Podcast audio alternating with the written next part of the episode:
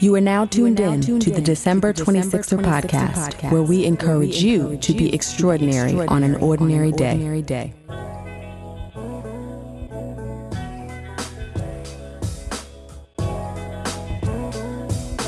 Hey, 26er family, welcome to the December 26er podcast. I am your host, Delisha, and this episode features part two of my conversation with lifestyle, experiential, and brand marketing director, Janisa Babb.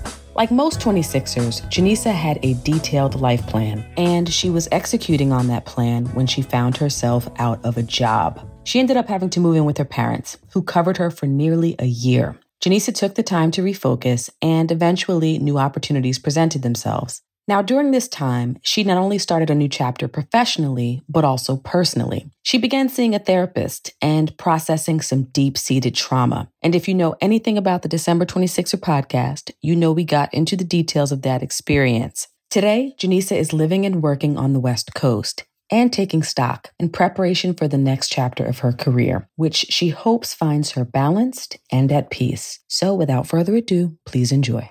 And I was, my parents was like, well, you can move in and, you know, we can help you and support you while, and you don't have to pay rent, to do anything like apply for unemployment, get everything together, and we can, you know, we can figure out, you know, just apply to the job you want. You don't have to rush. Mm-hmm.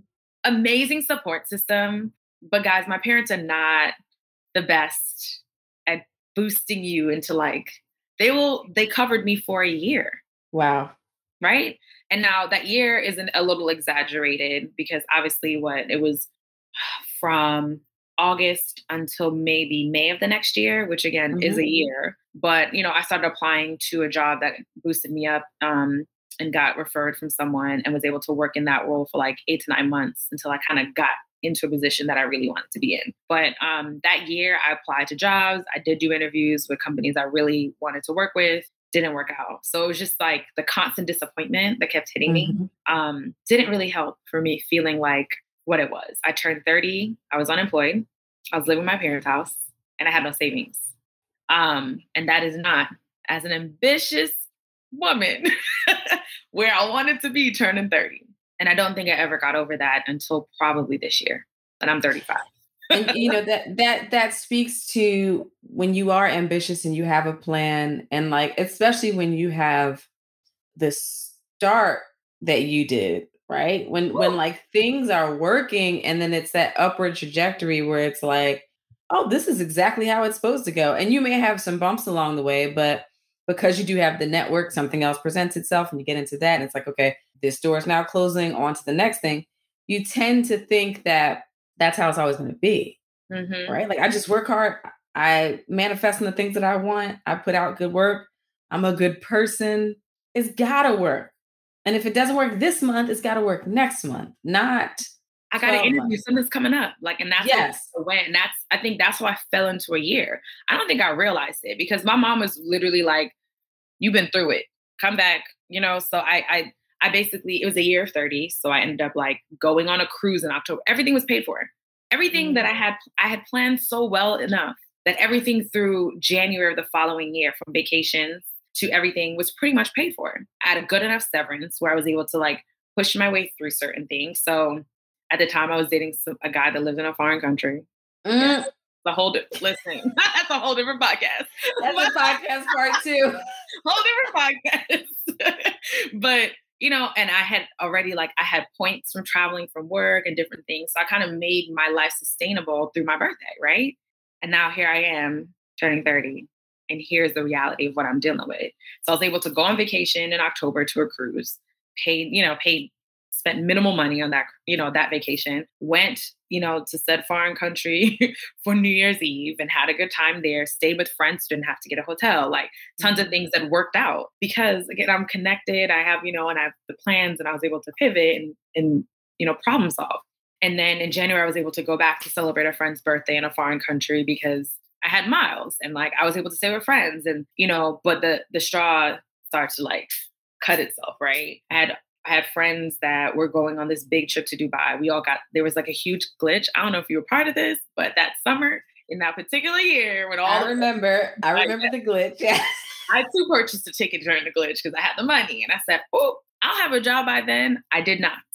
By the time I rolled around, I had a friend who was amazing where she was like, yo, you can just come stay in a hotel. I said, it's not even about that. At this point, it's, it's the respect to my family and my parents who've covered me. And now, like, I stretched it on that January trip where I didn't really spend much money, but I was out. And now, now it looks like I'm just living life and I'm not employed and this is not real. And I just, mm-hmm. I said respectfully, like, I think it's time for me to start to sit this out and really start to buckle down. So I really enjoyed life. You know, I took the time. I kind of, you know, refocused. Um, and then I really started to aggressively apply to jobs. And it was like I had interviews lined up everywhere and I just nothing was hitting. Um, and then I got this sales role working in Remy Cointreau. Kind of a blessing. I worked from home. I worked independently. They gave me a corporate car, a corporate card. Mm. Um, and I pretty much was able to go out and about and have meals and have drinks and didn't have to pay for anything. So coming out of, you know, the slight depression and pretty much a bunch of debt from not being able to pay these credit cards that I made this whole life plan on, you know, it was kind of an easy in to continue my career. But again, I didn't really process any of the things that happened. I didn't even know that that was of value to me. Um, right. When I got into the job after Remy, um, I worked on Martell Cognac. I rolled out their um, their national influencer program. You know, India actually brought me into that project, mm-hmm. and I worked there for two years, and that was that was a ride. If you know her story on that, that was a ride, and it was a beautiful ride. I'm not gonna lie. Um, it was very life changing, but also a lot of the internal frustrations that I had built through all the tension points and all of the trauma previously was still sitting in me, right? Um, so no matter what would happen, I would just be frustrated. I would just be so angry. I would have so much um, spewing in me. And like, you know, as I turn 30, there's a checklist of things you do. I would check this person. I want to go to therapy. I want to, I want to figure out like a check a check mark of like all right, mm-hmm. i have friends who've gone to therapy people who start to talk about it you know you're getting older people that's like a it's not even a buzzword yet like it is today um and i kind of didn't get around to it um, and then as I got into, you know, the Martell job, I was like, okay, we have full medical here. We're doing all the things. Let me go get checked out. I went to a doctor. She asked if you have anxiety. I said yes. She says I have a person for that, and that's how I found my therapist. Mm. and like, I didn't even reach out to her until the next year when I was running out of FSA money that was sitting there, so I can't go to therapy.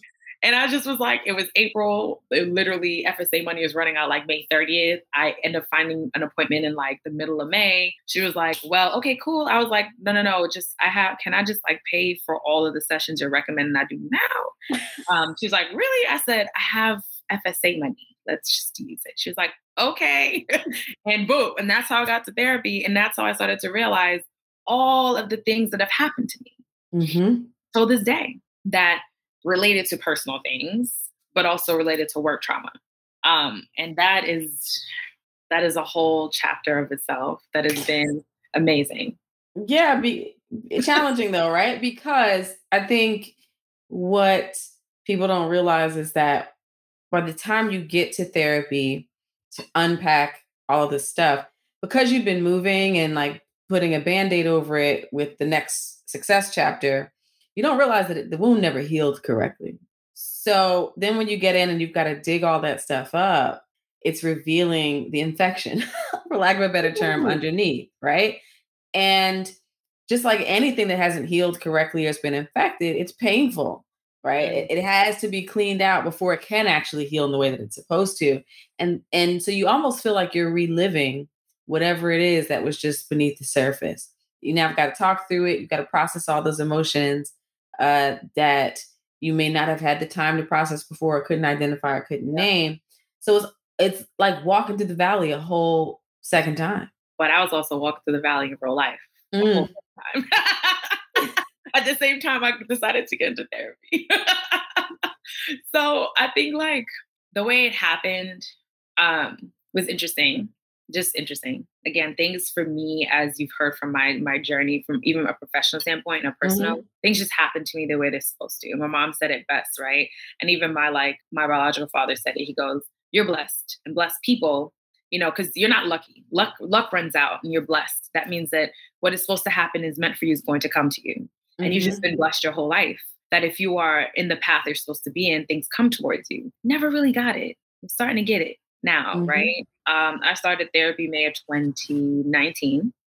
Um, I literally was, I'm, I, I, 2019 till now, I in 2019 I started therapy. I end up moving to LA, um, starting a new job, and have been living in LA since October 2019. 2019 mm-hmm. was just like an immense, crazy year. So it started off with me hating the job I was in. I was no longer working on Martell, but I also got put on a bunch of different projects. I ended up working for Coca-Cola Company and doing like some pitch work for them, which is where I, I ended up sitting in this planning meeting. And that's where I met my now my now boss, where she started her own company just a year before that and was like, yo, you should come work for me. I was like, I don't want to move to LA. I'm that's not in my plan. And she's like, no. That was February 2019. We didn't talk until July 2019. That's how mm-hmm. long it took. It took a call from my my my um my mentor who brought me into the spirits game, who called me and said, "Yo, move, go sit, sleep on somebody's couch. If you don't like it, move back to New York. Your your parents will be there. The house will be there. It's not like you leave in an apartment have to break a lease. Like, big, like go try it. Like, what? Fine, okay, have a conversation. And I mean, that all stems looking back at it from work trauma. Like, why would I want to leap anywhere? Right. You know. Um, and at that time in therapy, like I even, hadn't even started therapy. I started therapy in May 2019. Mm-hmm. So like that year was like when you when I look back at it, like I really hated the job I was in, but that job got me to work on a dream brand I never thought I would work on. I was working on Coca-Cola. I went to the Coca-Cola campus, like traveled, mm-hmm. like things that like you have to start to really take a step back and understand the blessings that happen and the timing of things so the timing of this LA move was interesting because I didn't really want to move to LA. Um, negotiated pretty heavy.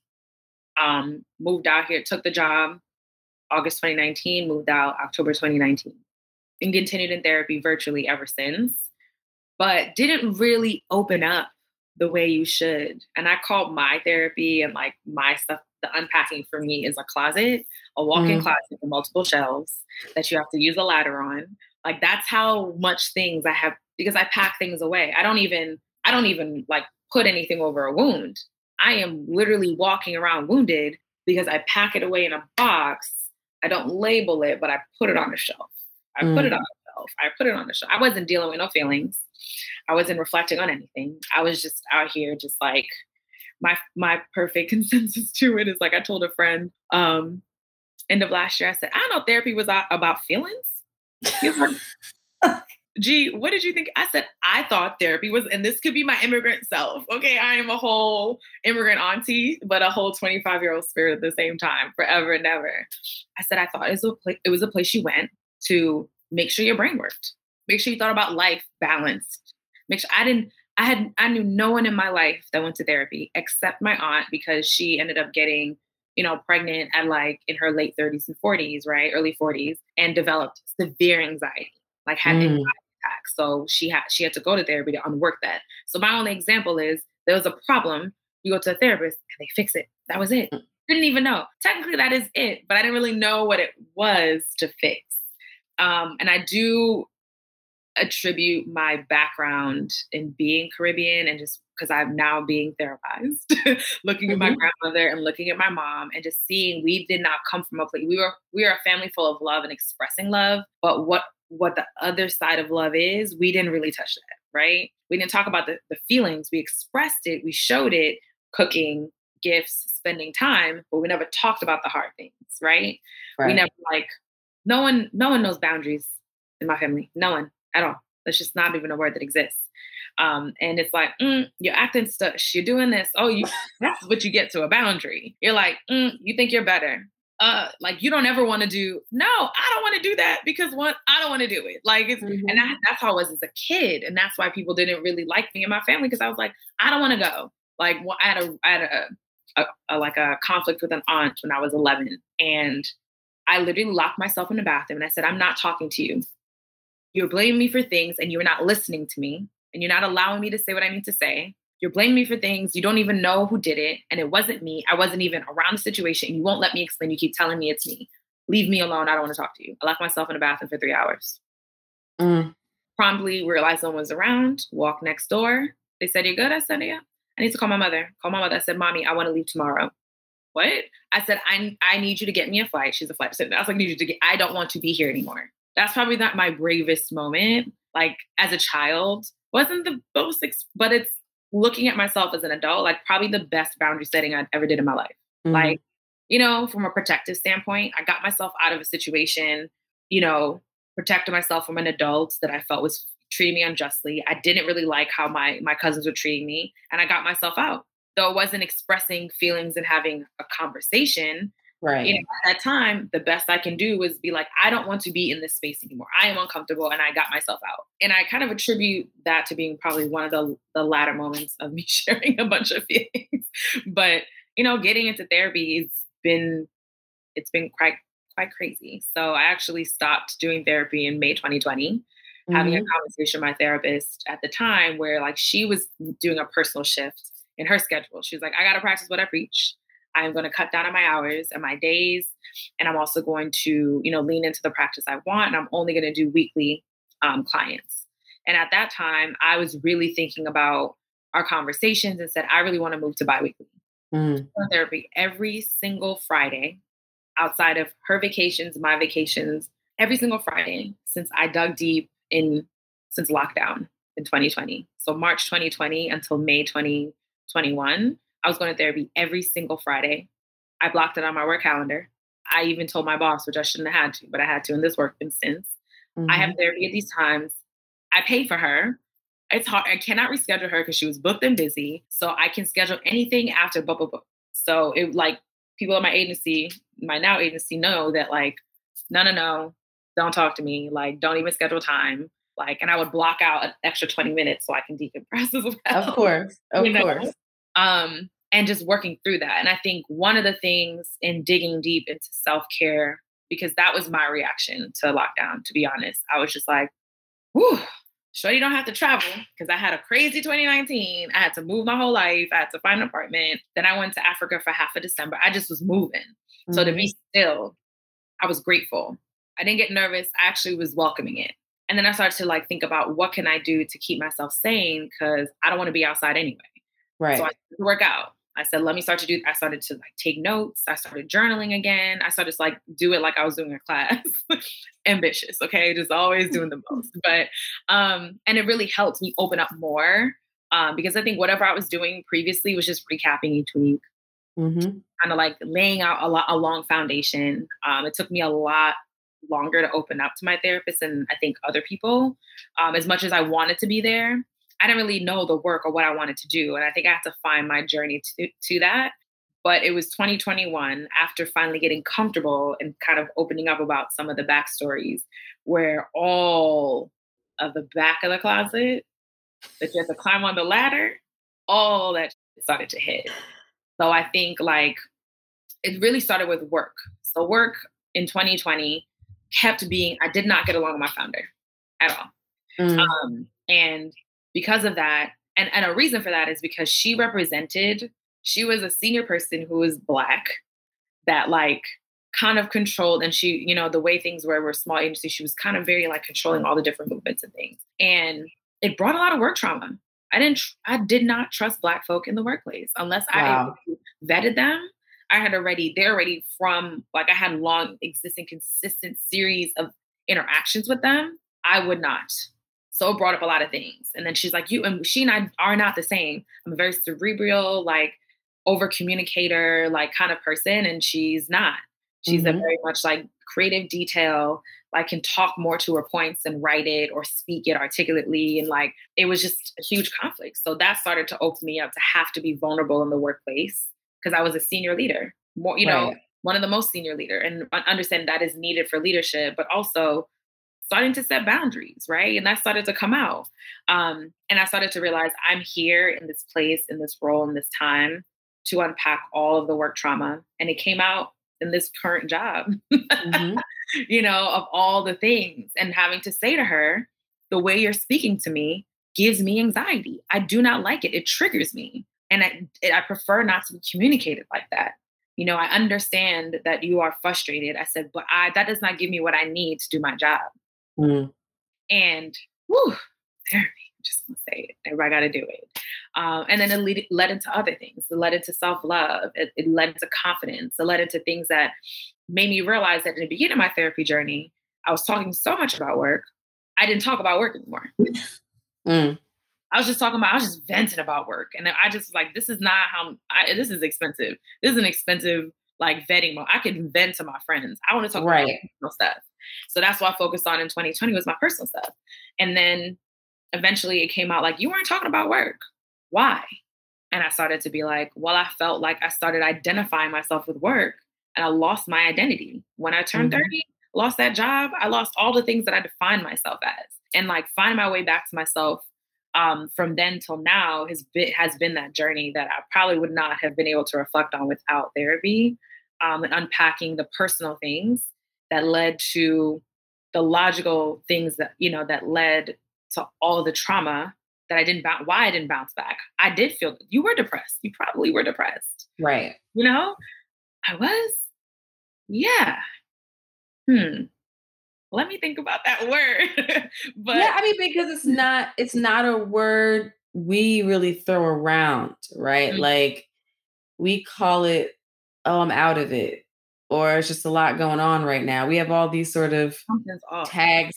Yeah, I feel a little off, or I'm not myself, or oh, I'm at 50% instead of 100%. You know, it's all of these things. We don't have the words. And then also, there's still a lot of stigma attached to a mental health label, be it depression or anxiety or what have you. And um, I think we're, we're getting better and it's evolving, but there's so much negative connotation to that. And because when when someone says they've been diagnosed with depression, we see that as like, you know, they're they can't get up, right? Or they're crying all the time, and there it takes many different forms. Yeah. Um, so that speaks to like a lack of education. And I've talked to so many Black women who are like, yeah, I went to therapy and realized that I was depressed, right? Or I realized I was anxious, or I was both. Um, and and and there's there's something empowering about being able to name it.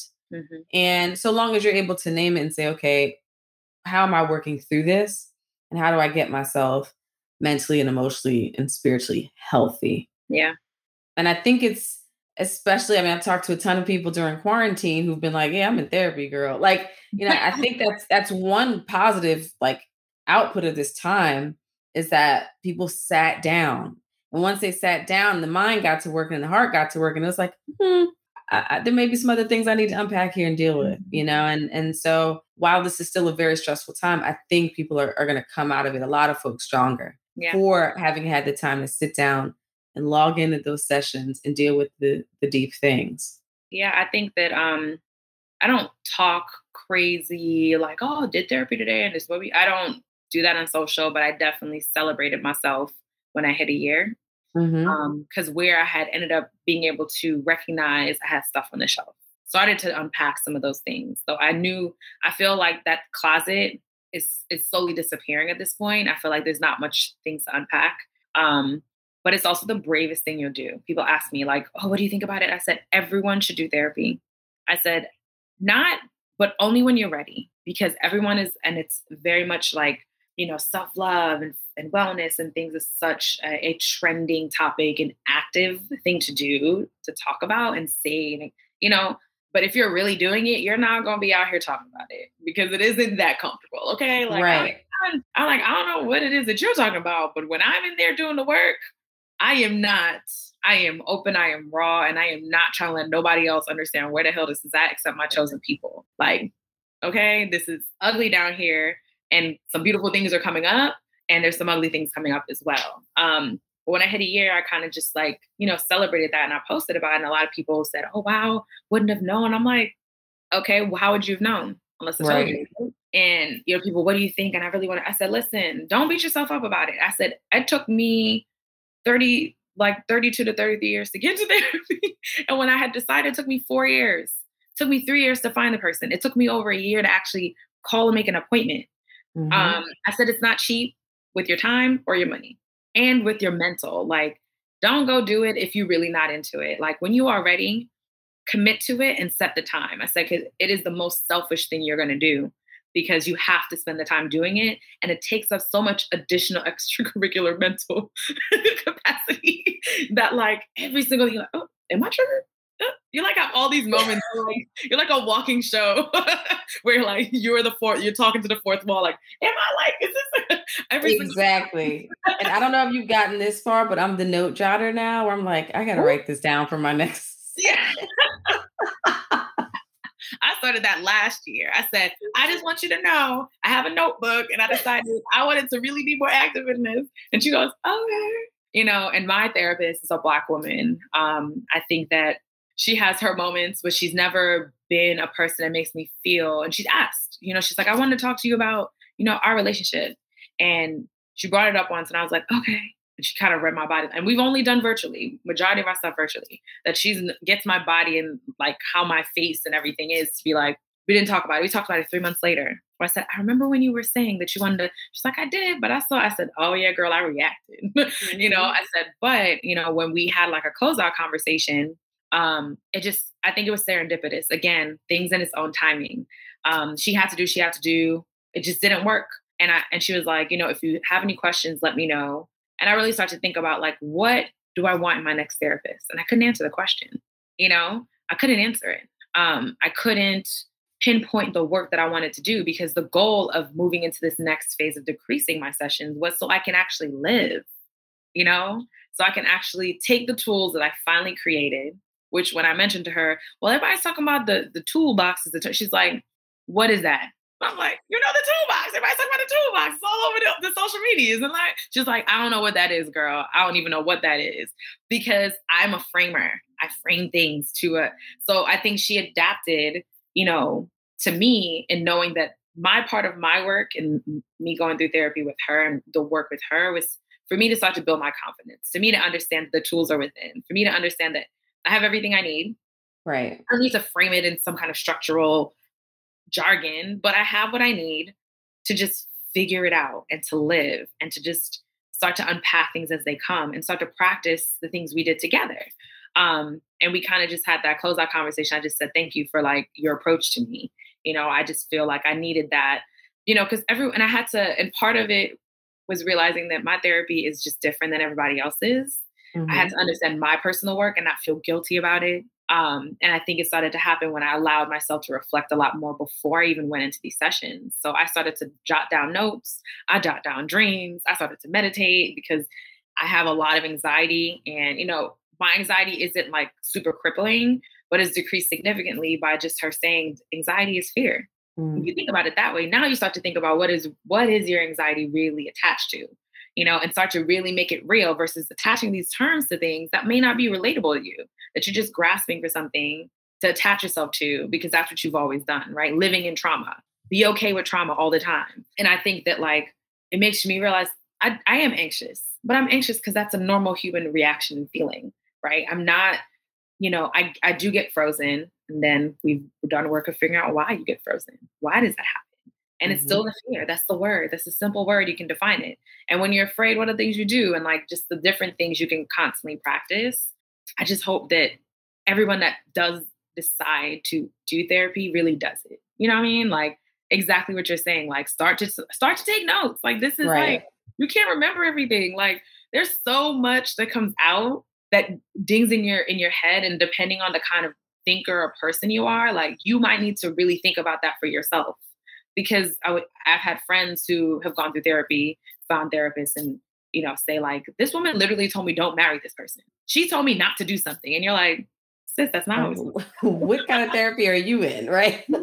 her, like write a note and tell her she owes you money because she's wasting your time. But um, you know, your journey is what what you make it. Um, I mean, there's some people that I know that have gotten in literally in like 90 days have gotten as far as it took me like 14 months to get to. Mm-hmm.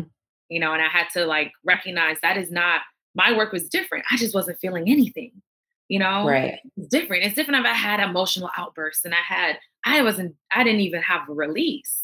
And I had to really think about that and give myself the forgiveness and have to practice that forgiveness in my therapy journey and then my, my journey in life.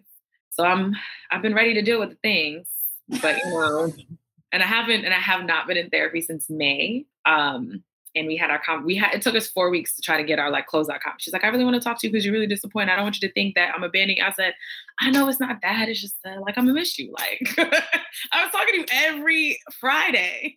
Yeah, and it's you know, the, the running thing that my friends and I talk about is like this is one of the most intimate relationships you will have, but it's very much finite and it's one sided, and that this person knows so much about you, and all you know is the smattering of information they choose to give you, right? Or you so it's a, yes, exactly. So it's um as as beneficial as it is, it's it can be jarring in some ways, particularly when the season ends and you're like, all right, well, it was great. and now you've got to find somebody else when you're ready, right, for the next phase of that to start and build that foundation all over again. And I don't really, I wasn't ready for that. I think I had, it had took me so long to unpack and build that. And part of our close our conversation was like, yeah, therapy is not forever. It's like, mm-hmm. that is the mm-hmm. one thing I said in the beginning. It is to, for you to accomplish the goals you want, excuse me, or whatever comes out while we're doing the work together. And I think I, I also conform to a lot of the terminology she used. Um, you know, when when we talked about what our relationship was like, I was like, I feel like this is you're like one of my friends, but kind of like an auntie mm-hmm. that like creates a safe. And I have an aunt that I have some of the similar conversations that I was. She's not a therapist, but I see. I'm like, when you have your moments, like you go off and like, but I know you're just looking out for me, no matter anything. It's never like I come to you with something and it's a bad move. You never said anything was bad or good. You would though hold me accountable. You know, in the in the best of ways, you know, to the things that is what I said I want to do. Mm-hmm. Um, and not in this pushy way, but while I get there and encouraging. Um, and it was, I said, I really appreciate the time. Like till this day, I cherish her. I don't want to share her. Um, people are like, who's your dad? I said, I don't, I don't prefer not to share her. I prefer that you can use the same tools, you know. And honestly, it was it was different between friends because I think that like she's different with a whole bunch of different patients, right? And I'm mm-hmm. like, I don't want to share her. Like, no, not with you. But I had a close friend who asked us that I can share my therapist information if you want. Now that we're over, like we had our moment. but I'm like, no, no. Mm-mm. Why you asking that? It's like asking your friend. I know y'all dated, and this is like one of the loves of your life, like seven years ago. But like, he's single, and you, you good, right? Like, can I date him? No. Like literally i still reference this person for the rest of my life for x you know what i'm saying? Like no. Like what? You no. do know she doesn't have an exclusive relationship with you right? You well, don't have a monopoly on a therapist. if we found her god bless. It was meant to be but not through me. Again if she met a, if I had a new friend who met an ex of mm. mine they had hit it off and i didn't know then it'd be like a god bless. I can't do anything about it. That was fate but don't ask me. No, I'm not setting you up. so, so shifting gears, describe a time when you had to be extraordinary on an ordinary day. this is the time I need that extra thinking moment. Take your time. Let me think about all the stories. A fun one, because okay. we have a lot of deep moments here on this recording. we, yes. Um, so, a time where I had to be extraordinary in an ordinary day. Um, so, a fun work moment. I was working the door for a Martell event in Atlanta, and I was we were pretty much doing a tour around the U.S. and major cities. The idea was that we were doing this kind of bespoke moment where the door, you know, the door entry was a couple of like a short car ride away from the actual venue. So I was in one point you know, that was kind of heard by radio, sometimes wasn't, that would take people on a bus to like, they would never know where it was. Earlier in that day, my spirit told me something was wrong with the RSVP list. The event doesn't hold more than 200 people max, right? So the list should never be more than 250, 300. And I got like a list with like almost a thousand names. Mm. And I told my coworkers, I said, something is wrong. I think the agency messed up. And I was sending emails about like what it was. It was over a weekend time frame. Most of our events were during the week. So it turns out the event the event actually leaked, and I had over 800 people standing in front of me online. And I was like, radio don't work. And apparently, what's going on up the hill, apparently on the event site, is the owner is like coming in and like forcing a certain type of friction for everyone. It's making it hard for everyone to do their job. Um, but I am the lead, and I have a couple of girls. Thankfully, I also had another girl who worked the door at nightclubs, which is always kind of a requirement for us. Mm-hmm. Um, I had 800 people. We started check people in. It was fine. Da da da. Um, I had decided I need a moment. I need to talk to some people because I said there's some. I said here's a picture of where I'm at. Something is wrong. This leaked. So I don't know what to tell you. This is going to be bad for everybody. A lot of people are not going to get in, and there's a lot of people faking right now. We're going to have to like pick and choose and figure out what's happening because people have screen grabs of an invite that I can't tell what who is what, what is what. Um, so I told security, hold the line, pulled everyone back, and said, listen, this is the situation. We're gonna have to use our best guess. This is my assumption. Te- come to me in 10 minutes based on what you're seeing from the line to let us know like who is real or who's not.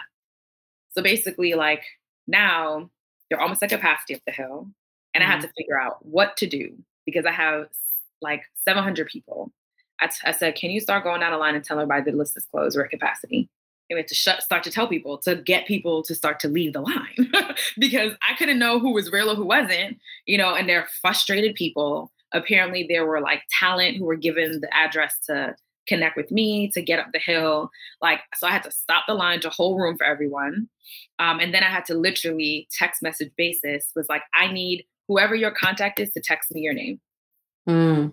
I can't, I was like, I can't take your name right now. There's some, like, there's a lot happening where at capacity. So I need your contact to tell me your name and your plus whoever you're with. Text them now because they're giving me 25 names. Some are real. Most of them are real, but like, I just can't at this point. The list is, needs to be burnt.